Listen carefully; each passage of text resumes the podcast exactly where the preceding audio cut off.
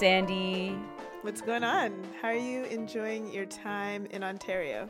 it's great. I am in a closet right now. And so, for all of you budding podcasters out there, and I know there's a lot of folks trying to start new projects and wondering how to do it, I gotta say, a kitchen chair inside a closet is really, really comfortable. that doesn't sound comfortable. really comfortable. That doesn't sound comfortable. I could not be more. I could not be more. I got I got a pillow on my lap for my microphone. I have a dress shirt pocket that's hanging up and holding my cell phone, which is how I'm talking to you. I have another pillow beside me. I got a water bottle. I am so set up. You can't even tell that it was like 30 fucking 8 degrees today. Wow. It was 38 degrees today. Holy shit. I don't know. It felt like it. It felt it, it was it was not not comfortable. So I can all I can say is right now I'm like the most comfortable that I've been all day, which is nice. I am the least comfortable I have been all year. yeah, yeah. I mean, this might be too much information for the for the listeners, but I don't care. I so I have shingles. I got shingles. I got diagnosed with shingles last week, and all I can say is for the kids of today who have the ability to get the chickenpox vaccine, get that fucking vaccine because shingles is not the business. It is some of the most painful shit I have ever experienced. Um, and I'm really having difficulty wearing a shirt right now, but here we are. Oh my God. yep. We should feel so honored that you are pushing through to just keep going on the podcast despite your pain. I am, and I have warned Nora, as I warned the listeners, that there there could be a, sh- a cry out in pain, which has been happening um, this whole week. It's it's the pain is so intense that yes, I will just uh, cry out in pain on my own. Uh, so again, don't get shingles. Um, that's my recommendation, general recommendation for everyone listening. Don't get shingles. Um, if you uh, are in charge of a child who can get the chickenpox vaccine, get that vaccine. and if you are about to be 50 and eligible to get the shingles vaccine, after having had chickenpox, go get that vaccine too. In fact, get all the vaccines. Yeah. That's my message for you today. Yeah, just collect them actually. Get a bingo card. Well, I guess it's your vaccine notebook if you have one. Just fill it all out. yeah, that ugly yellow notebook. Um, but yeah, let's focus on things that we should be grateful for, shall we? Um, we have a few people to thank this week. Yeah. Yes, we totally do.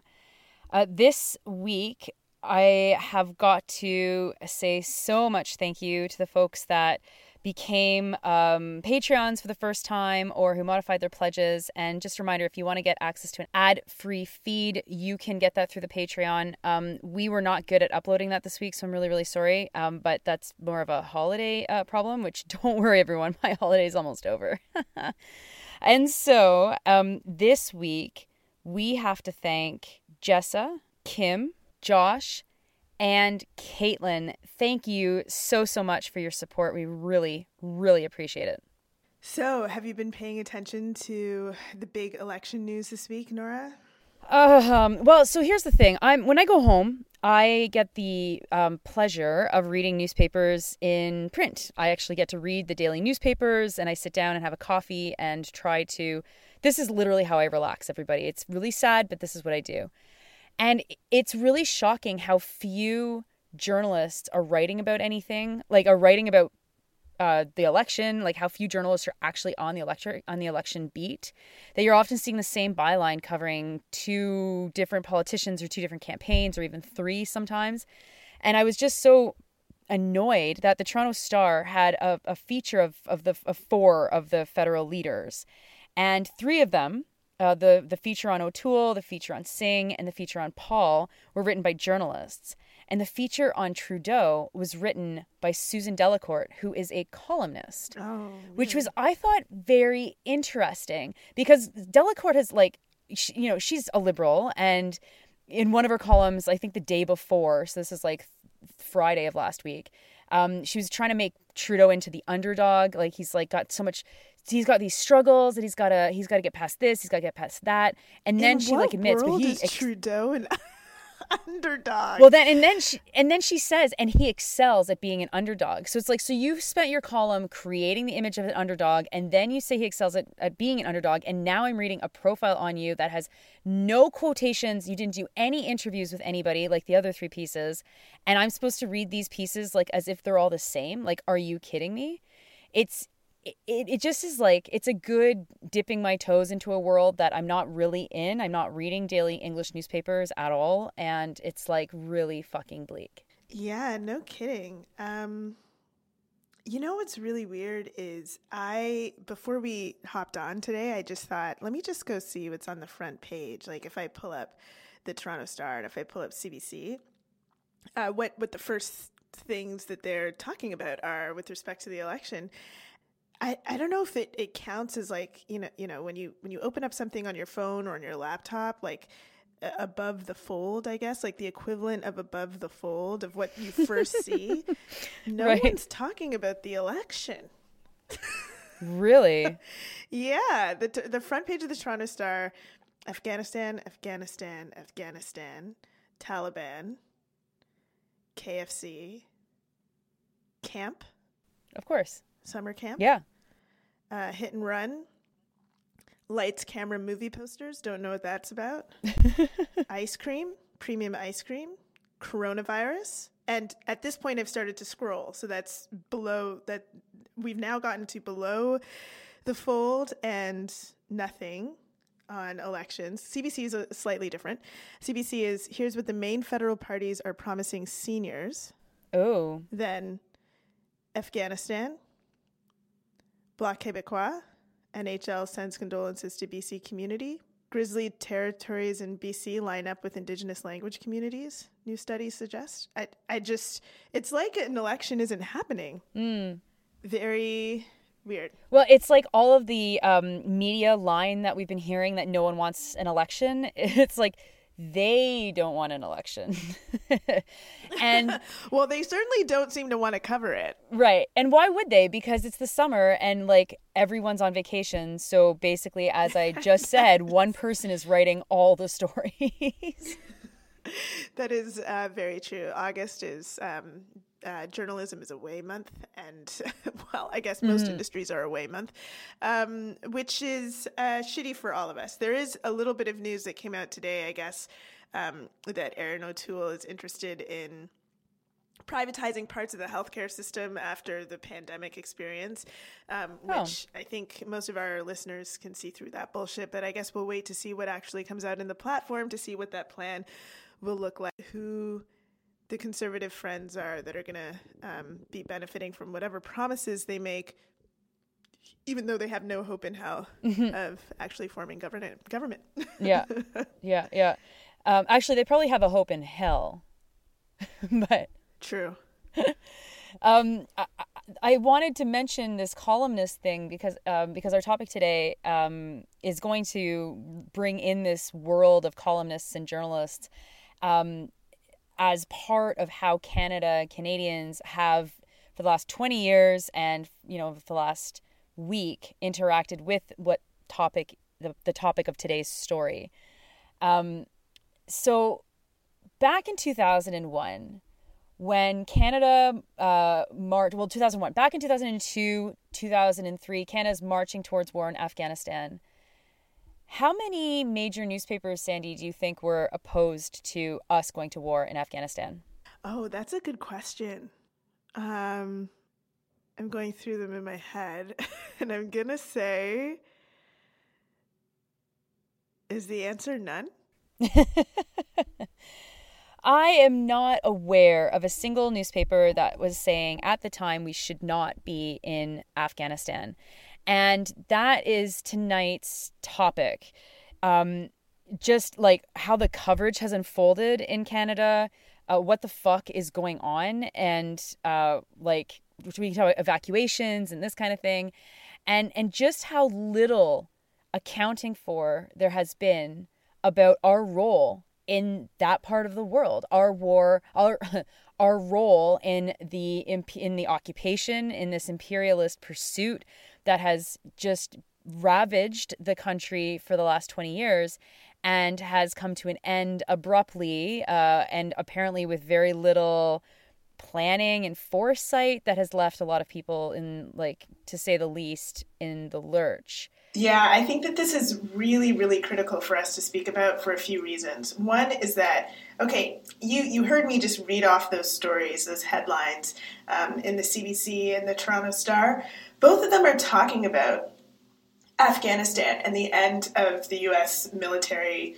Um, I mean, I, hesitate to, to use a particular word to describe it, but I mean, it's kind of like it was a, a, an imperial exercise, but it was also a colonial exercise. So um, the end to the the pullout of the U.S. colony, like I don't I don't really know how to um, what the what the right political way is to, to discuss what the U.S. is calling an end to their like their military operations um, in Afghanistan.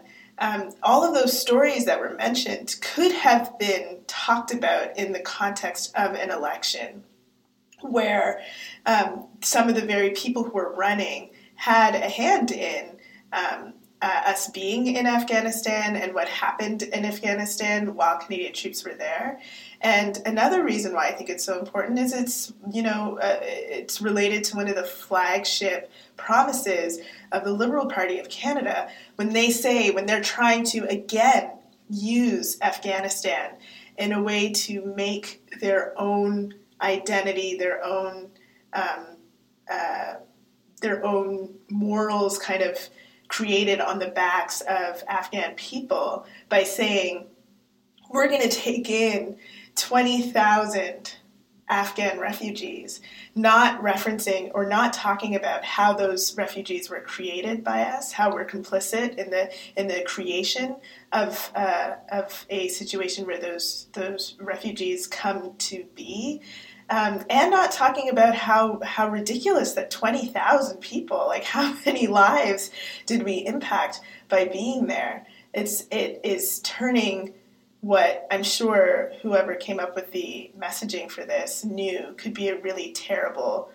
terrible story for the Liberal Party and trying to turn it on its head into something positive and you know just going through those um, through those headlines it, it's just it seems like such a no-brainer to me that um, feet should be held to the mm-hmm. fire on making a promise like that given the history that we have in that country. Yeah, so let's let's back up and and and go back to 2001, 2002. I, that was a pretty like for me, I was a teenager and I was watching all of this uh, as a teenager who had just decided that I'd be going into journalism. It was right when I was finishing high school and I was going to go study journalism. And there was a couple of things that I, I that really really stayed with me.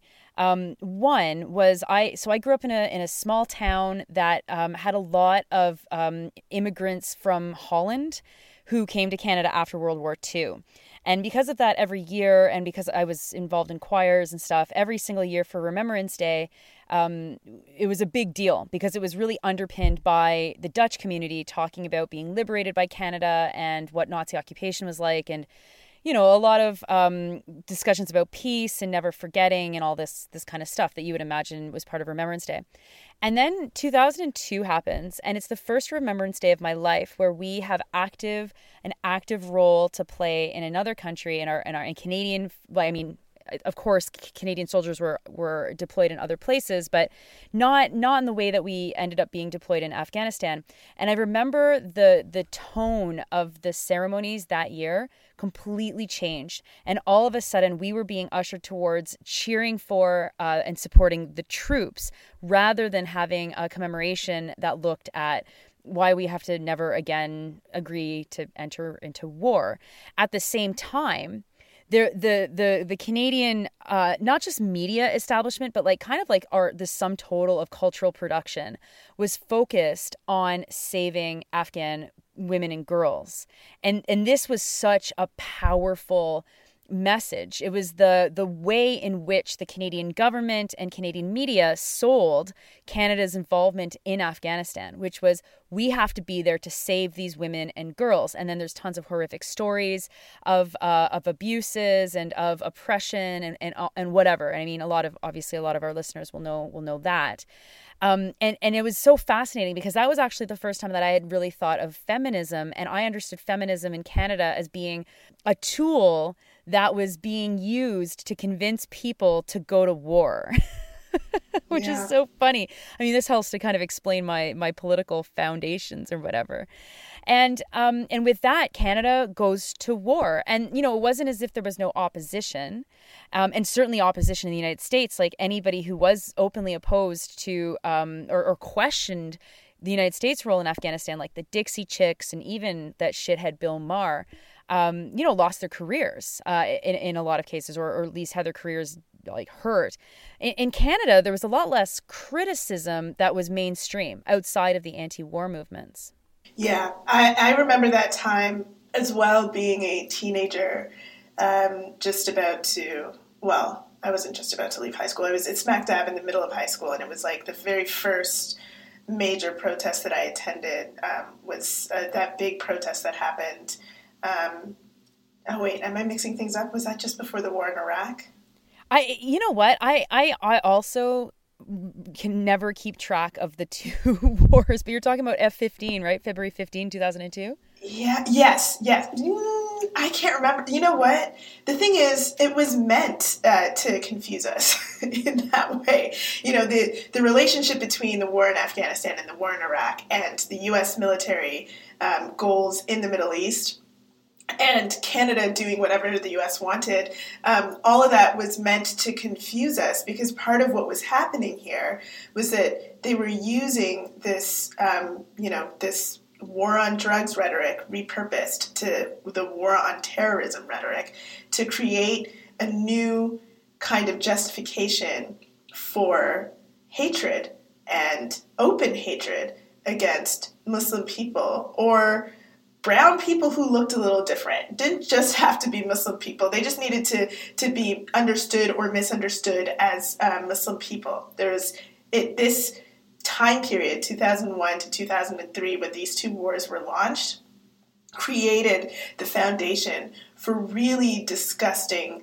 uh, is uh, justifiable islamophobia in the west which i mean i don't need to remind you um, as we sit here today, how horrific that has been in Canada, uh, in particular, to, to uh, families and communities across Canada, what they've had to endure. And as we look back right now at this time where everything um, seems to be just so devastating and so atrocious and so uncaring on the part of uh, the US government, you know, I what was it for? What was it for? We were told it was for women and girls. We were told it was for uh, quote unquote the end of terror. What was it actually for? Do you know how much it cost Canada, Nora? No, I don't. $18 billion. What? No. The war in Afghanistan, um, that over a decade that we were involved in from 2001 to 2014, the estimate is $18 billion. Wow. Wow. And and it's so like going back to that question of confusion, um and, and it's you know, partly I was confused because I was a kid, right? I was I was paying attention to the news and I and I remember um, this it felt like it was a, a, victory that Canada did not agree to war in Iraq, but we were full on in the war in Afghanistan. And I remember um, uh, Jean Chrétien, the prime minister, of course, at the time, being so uh, in favor of needing Canada to be there. But what what really sticks with me from that time was that was the first time that Canada had embedded journalists in the way that they had. So journalists were literally wearing flak jackets and alongside soldiers. And that started to cover that started to color the coverage in such a profound way that we have never ever reckoned with in this country that you have photographers, you have journalists who are shot down in, in helicopters, like journalists I know who are shot, shot down in helicopters or who witnessed um, I don't know, crimes or horrors or whatever. And, and, and these journalists, they're embedded. And so they start, you know, writing from the perspective of the soldiers. And so you get one kind of war reporting, a modern kind of war reporting where it's, it's like there's just not, not, not only is there no room for critical reporting, but the literal eyes on the ground are, are their lives depend on the soldiers around them to keep them safe. And that was the foundation of how Canada learned about what was happening in Afghanistan from the from the eyes, the ears, the pens, the computers of these journalists. And you know, 20 years later, media has completely changed. We've lost so many jobs. The internet obviously has taken a, a, a, a major role in how in how media is disseminated and, and, and produced. And and still and so now we have very very few journalists that are writing about afghanistan except for journalists that seem to have either been embedded at you know back 20 years ago. And there's i can name a couple of people who like you know in the last couple of weeks have been talking about their time in afghanistan or people who did not spend time in Afghanistan, but who have very strong connections to the Canadian military and whose journalism is like very frequently based on inside scoops or inside knowledge or whatever.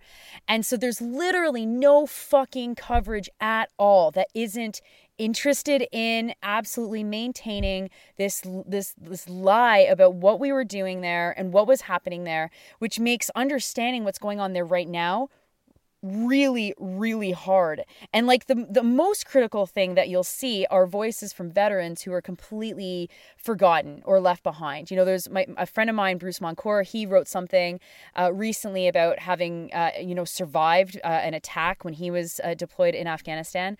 Um, and, and these kinds of voices like they're really important but that's not journalism necessarily that's not journalism at all. It's not standing in for uh, trying to f- parse through the facts and it's like what is happening? And the, the biggest question that i have why if we left in 2014 have we not given paths to immigration to people who would be put in harm's way for whatever help they gave canadians when canada was involved in afghanistan? Mm-hmm. that should be a major question um, you know, I, I have heard very little in this last week where everybody is talking about um, the, the role um, that uh, the U.S. mainly p- played in Afghanistan. Um, I haven't heard a lot of, uh, of discussion about how many civilians were harmed in Afghanistan, and that should be um, at the fore of many of our uh, political conversations because human cost um, is, of course, uh, should be a huge part of the driver of any sort of conversation of moving forward, um, whether that's accepting refugees um, or uh, you know past immigration, as you suggest, or whatever. Uh, but you know, it's over seventy thousand people, seventy thousand civilians, civilians. Okay, civilians were were were killed. Estimated seventy thousand people. That is like on a scale that I, I can't even, you know, understand in my head. You know, the 70,000 civilians uh, murdered in this war that I don't know why we were there. Like, what was the reason? What was the reason? And why have we not had a good uh, political discussion about why we were there in the first place and what we were doing besides, uh, I don't know, being America? I, it doesn't make any sense to me that we haven't had this conversation and that it wouldn't come up in the context of the election that's happening right now.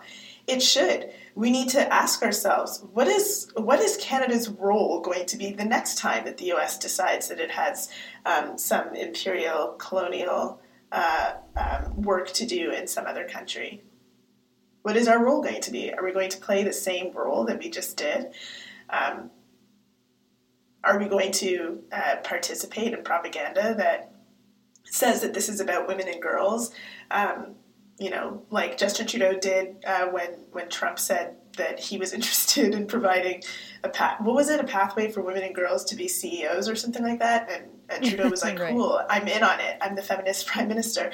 Like these these things are connected. Like these these moments of how uh, rhetoric is used to um, to to use women as propaganda, to use Islamophobia as prop- propaganda, and and then becomes foreign policy that turns into $18 billion gone that could have paid for all sorts of things that we struggle with in this country on a regular basis. Mm-hmm. Yeah, and, and trying to understand then now, I mean, there's a lot of, of necessity to understand what has happened, but, you know, we are facing a, a, federal election. Um, Canada did not go to Iraq, but where do we currently have soldiers deployed? As we mentioned last week, oh, we have soldiers deployed in Iraq. And one of the things that they have um, that that has recently come out is that they're training people, they're training security forces in the way that they were involved in training, I guess, security forces in Afghanistan. They're training security forces in Iraq.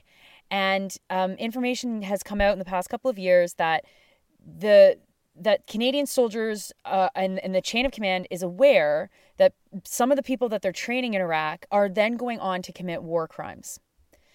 And the Canadian military command is like, okay, well, I mean, there's not a whole lot we can do.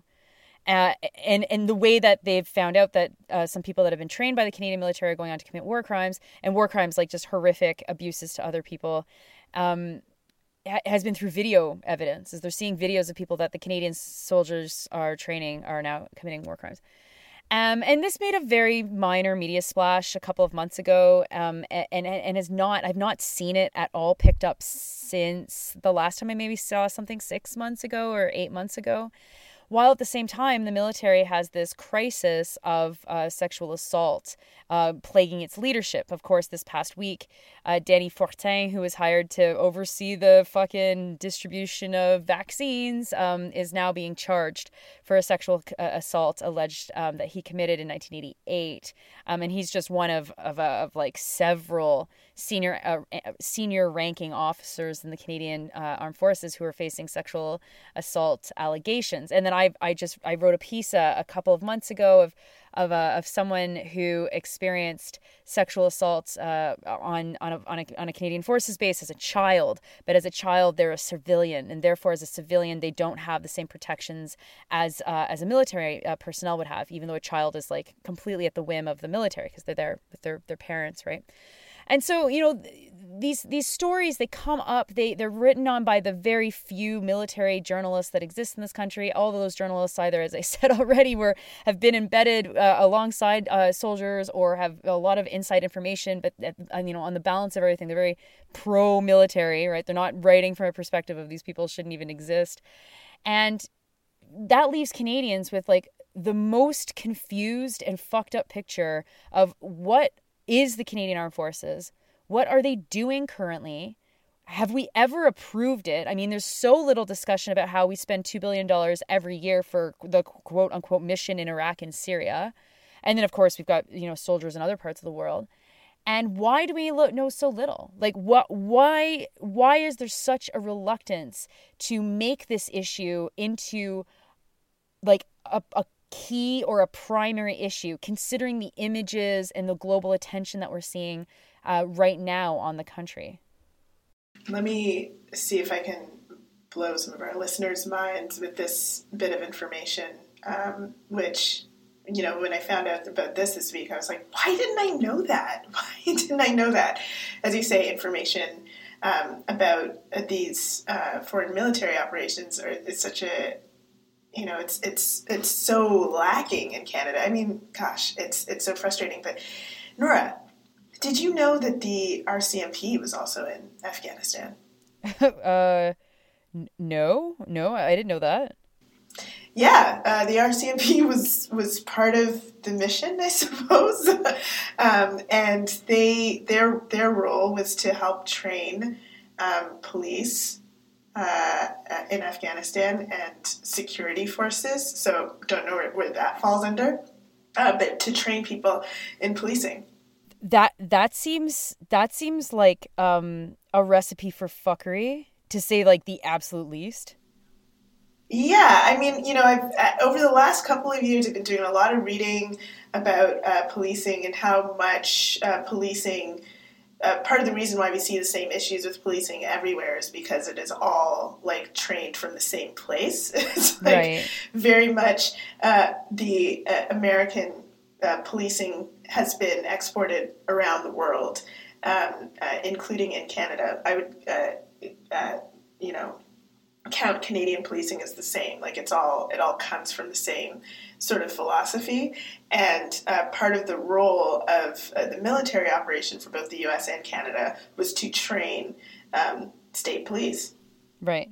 And to create to create a modernized policing for uh, for Afghanistan, which you know, as we know, we have all of these issues of our own. With like, what in the fuck? What war are we going over to colonize someone else's idea of uh, safety and cons- security when our own is so flawed?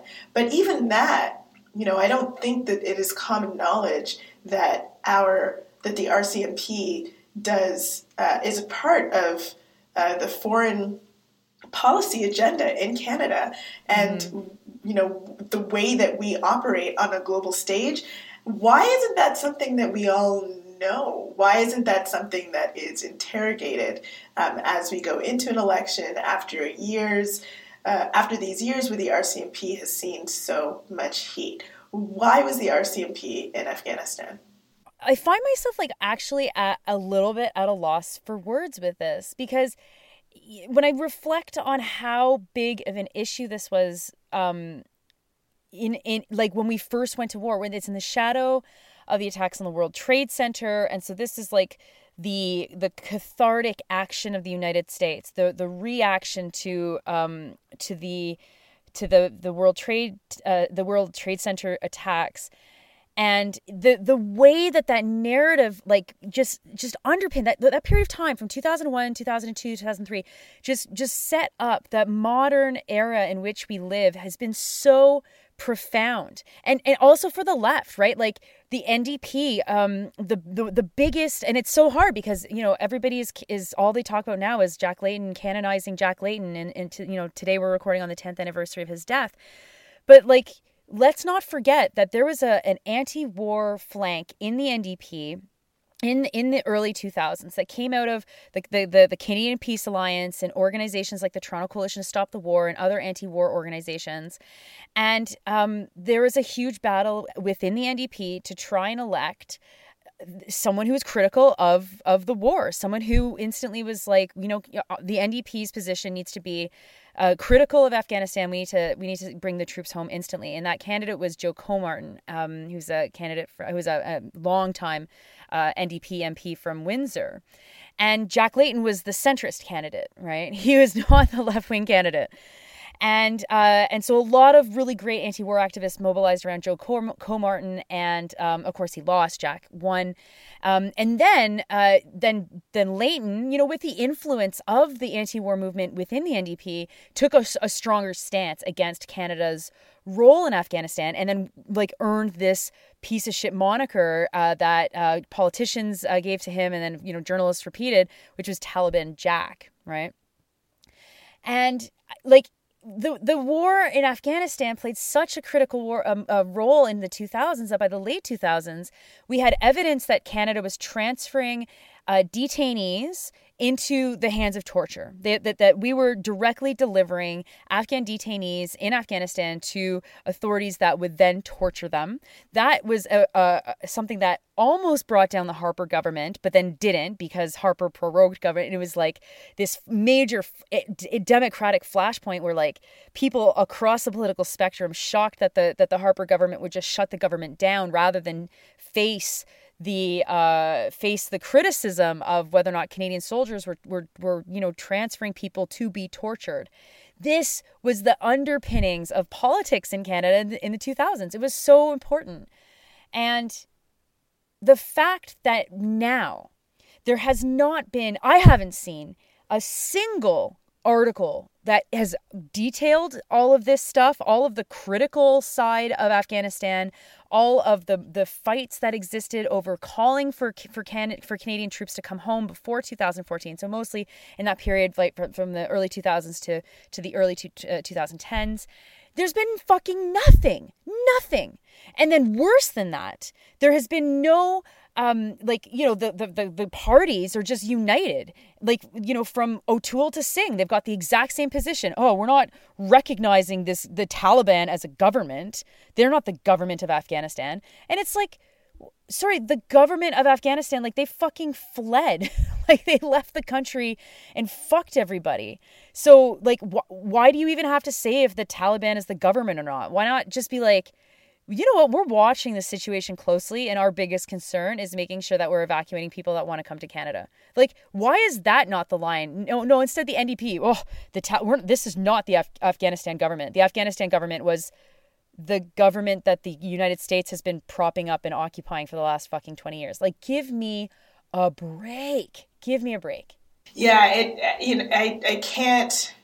I don't understand why a focus on uh, humanity isn't uh, the obvious uh, default here for anybody. I mean, if, if again, as I said at the beginning, if that was the focus, then we we wouldn't see a, a story that says or a promise that says twenty thousand um, refugees will be resettled in Canada as a good news story.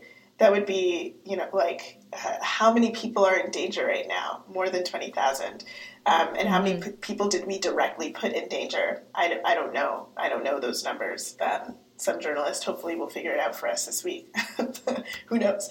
Uh, but but you know that should be the central discussion um, that drives what's happening during the election when we're discussing Afghanistan. But also, I think uh, the other human point is you know how are we going to account for how our role propped up where Islamophobia has come to be today. You know, we've discussed previously on this podcast that the government has no plan to deal with uh, white supremacist uh, terror, and that the government has uh, no plan to deal with um, Islamophobia. Now, I know there was like some summit on Islamophobia. Was that a summit on anti-Semitism and Islamophobia, or is there going to be a summit on Islamophobia? Something like there's summits. The government has summits planned. okay. Yeah, it, it it happened in July very quickly. summits, which I don't know. I mean is our student unions running the government now? like that's not. It sounds like something that I would have planned uh, as a 22 year old at my students union, and not something that the, the, the not a plan that the government um, uh, comes up with to deal with very very real dangers and threats to people's lives um, uh, domestically and abroad. Um, you know, what is it that the government is going to do to account for their role in propping up um, uh, the justification of Islamophobia that um, has deepened and worsened across these last two decades. Yeah, so you know we've got four weeks left in this election. Af- Afghanistan uh, is not going to be an issue that's resolved at the end of the Canadian election. That's obvious. Um, and so, Sandy, I want to ask you um, what you're going to be looking for from the parties and how they react to this. But before you answer that, I want to I want to just mention for me what I'm going to be looking at very closely is how Canadian journalists are writing about what's happening. And so far like the only journalist who's writing that I I like have any real time for is Geoffrey York, who is uh, based in South Africa and is a is a Globe and Mail uh, bureau chief, but also like wrote and spent time uh, focusing a lot on Afghanistan. So I guess the Globe Mail's had him now covering back this from South Africa. Um, and trying to figure out like what is real. Like we've got a Taliban that is now back in power, that is saying that they're not going to destroy museum, uh, uh, museum uh, artifacts or, or, or, or, art or this kind of thing that they're saying that, that that women can continue to go to work that that they're that they're reformed that they're moderate and that the the leaders who are now saying that they're reformed and they're moderate here's all these reasons for why. Like this is what's happened for the last 20 years that is that is making the some of the leadership of this organization to be more moderate. Um, now, obviously, like how much of that is Taliban propaganda? How much of that is reasonable? Because actually most Afghans are like just hoping to not not have a fucking war anymore. Um, and and that seems to be some of the messages that I'm seeing from from Afghan journalists. Um, and then how much of, of of absolving Canada's role there is is embedded in the coverage that then goes back and consistently reminds everyone of the Taliban of the 1990s um, and how we're just expecting it to just turn right back to that. And it, you know, it might turn right back to that. It might not turn right back to that. But it's it's it seems like you know, if you read the Toronto Star, it's just like impossible to figure out what the fuck is happening there. Um, and so, uh, you know, maybe in future episodes or whatever, if I get an answer to this or figure it out, can give you know maybe I can give people some some journalists to follow. But it just seems like it's going to be very different, difficult for us in the West to get a narrative that isn't like embedded within it pro uh, US imperialism, pro occupation, and then of course in Canada all of that, but but maple flavored, right? So pro Canada's role uh, in the occupation of Afghanistan. And so, Sandy, what are you going to be watching for um, how politicians react to this in the next couple of weeks? Well, I'm going to be listening for, and I know that I'm probably not going to get, is uh, politicians who truly understand that um, the role that Canada played was a role that was um, both imperialistic and uh, was a, a, an expansion of uh, Canada's role in colonization generally.